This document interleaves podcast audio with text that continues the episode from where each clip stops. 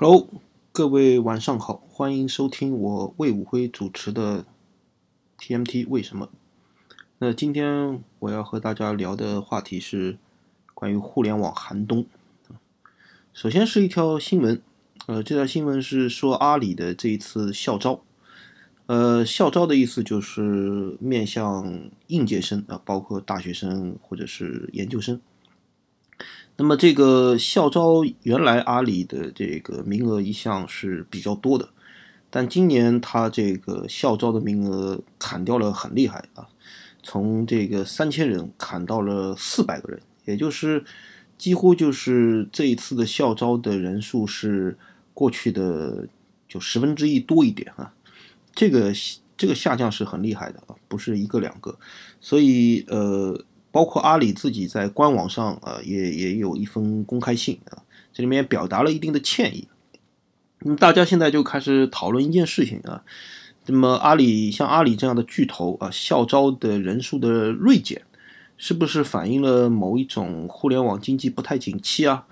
这个是不是寒冬要到来了啊？这样的一些说法。那么另外一个可以佐证的事情是资本圈啊，这个确实。现在投资开始变得谨慎，投资在比较火爆的时候，大概也就是今年、去年的下半年和今年的第一季度吧。那么那个时候，这个可以说啊，你真的是可以凭一份 P P T 去获得天使轮也好、种子轮也好，获得一些投资的。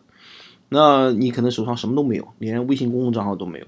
所以我作为一个基金的投资合伙人，我也是看到了呃只凭 P P T 就估自己一千万的这种 P P 呃这个这个项目，而且还不是一个两个啊、呃、所以那个时候这个尤其是 O to O 这个行业啊，确实是非常非常的火，那么创业大潮也非常的猛啊，我们都知道总理去喝了杯咖啡以后，天底下所有人都在谈创业。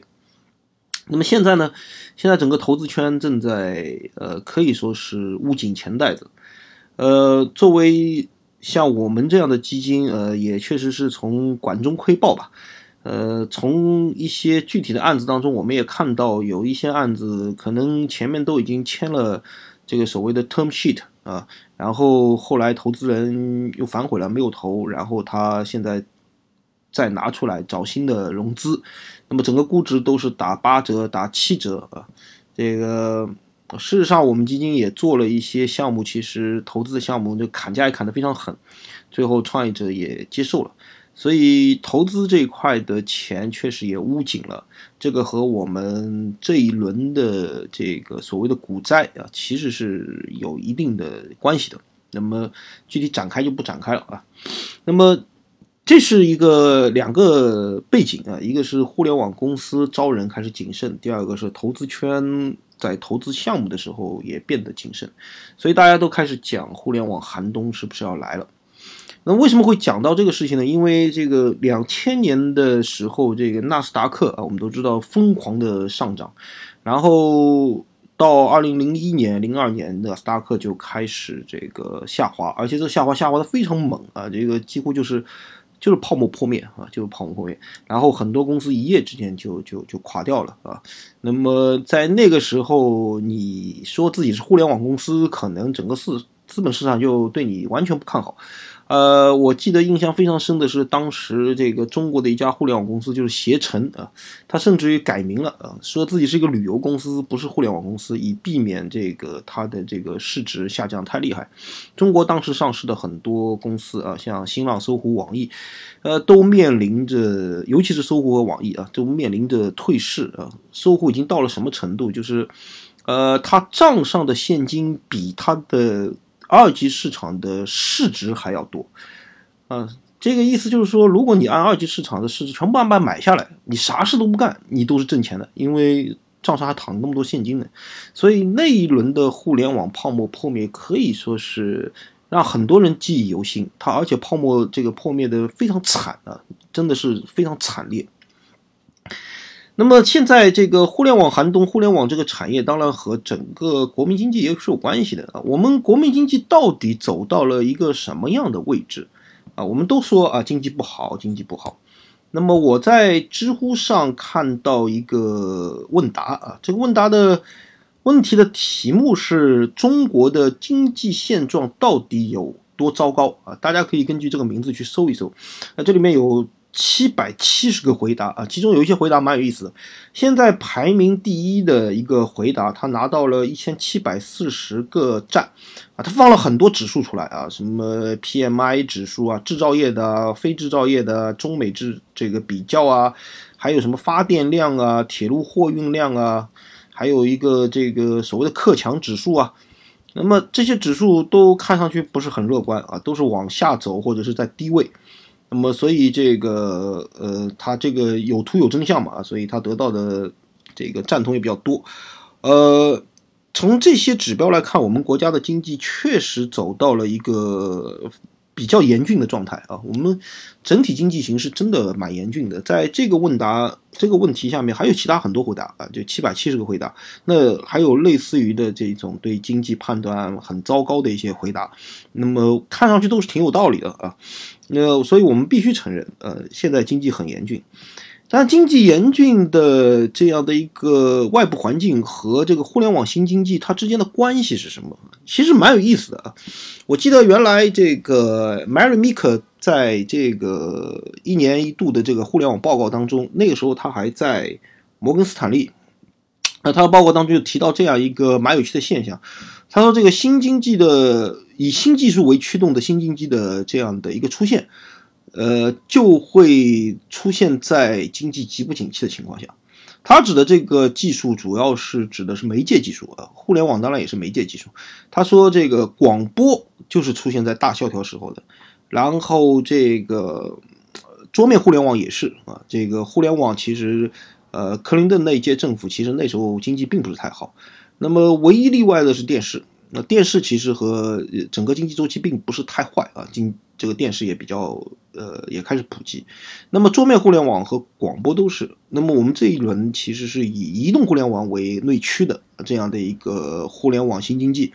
它会不会因为经济形势严峻反而能够走高？因为我们都知道，因为经济不好的话，很多企业都要去寻求更有效率的做法，也就是我们现在所谓的互联网加啊。这个互联网加其实我觉得是一种经济转型的一种做法。那么这个方面对互联网的应用会更广，所以呃，这里面可以这么说啊，当经济形势严峻的时候，恐怕对于新经济是一个好消息。呃，如果很多企业利用原来的工具，利用原来的模型，它活得很好的话，它也不会想到要用什么新的东西了。所以我觉得互联网寒冬这个寒冬也有限，因为整体经济不好。那么这一轮的互联网经济的调整，在我看来其实是蛮正常的。它当然不是一个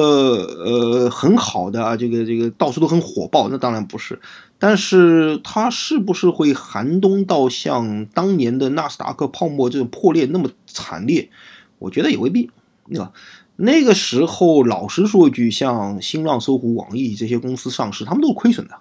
啊、呃，很多互联网公司连商业模式都。可以说都是呃不知道成立不成立的。我们都知道新浪、搜狐、网易这些早期的互联网公司上市以后亏损亏损亏损，一直到移动梦网，也就是短信这个商业模式被发现以后，他们开始这个扭亏为盈。但是他们在做的时候，谁知道会有短信这个移动梦网啊？所以呃老实说一句，在纳斯达克泡沫破灭的那一那个两千年呃两千零一年两千零二年的时候，有很多互联网公司其实是不健康的。那今天我们都知道，有很多上市的互联网公司本身盈利状况挺好的，呃或者是不盈利，但是它的商业模式应该是很健康的。所以在整体这样一个环境下，你要冷也冷不到哪里去。呃，我是听说过有人说阿里的市值得跌到五百亿美元以下，我个人真的是不太相信的。你自己想一想，当阿里跌到八百亿、七百亿的时候，会不会有很多人冲进去买？因为大家会觉得，哎呀，这个公司怎么这么便宜啊？所以这个，我觉得整体来说，互联网现在就有的一些商业巨头，它的利润的大幅下降，我觉得可能性不大。呃，如果不是这样的一种大幅下降，呃，所谓的寒冬也就不会冷到哪里去。呃，所以我最后的结论就是说，这一轮互联网寒冬是不会很冬的。呃，作为创业者来说，该干嘛还是干嘛去，也不是说好像投资人钱袋子捂紧了，或者是你这个、呃、互联网现在大公司招人招的少了，呃，你就不容易创业了，这真的不是这样。呃，招人招的少反而可能会对某些创业公司获得人才会更容易一些啊。那投资人钱袋子捂紧了，那你本来就是估值太高，这个一份 P P T 敢说自己一千万人民币，这个也未免太过了，所以它回归到一个常态。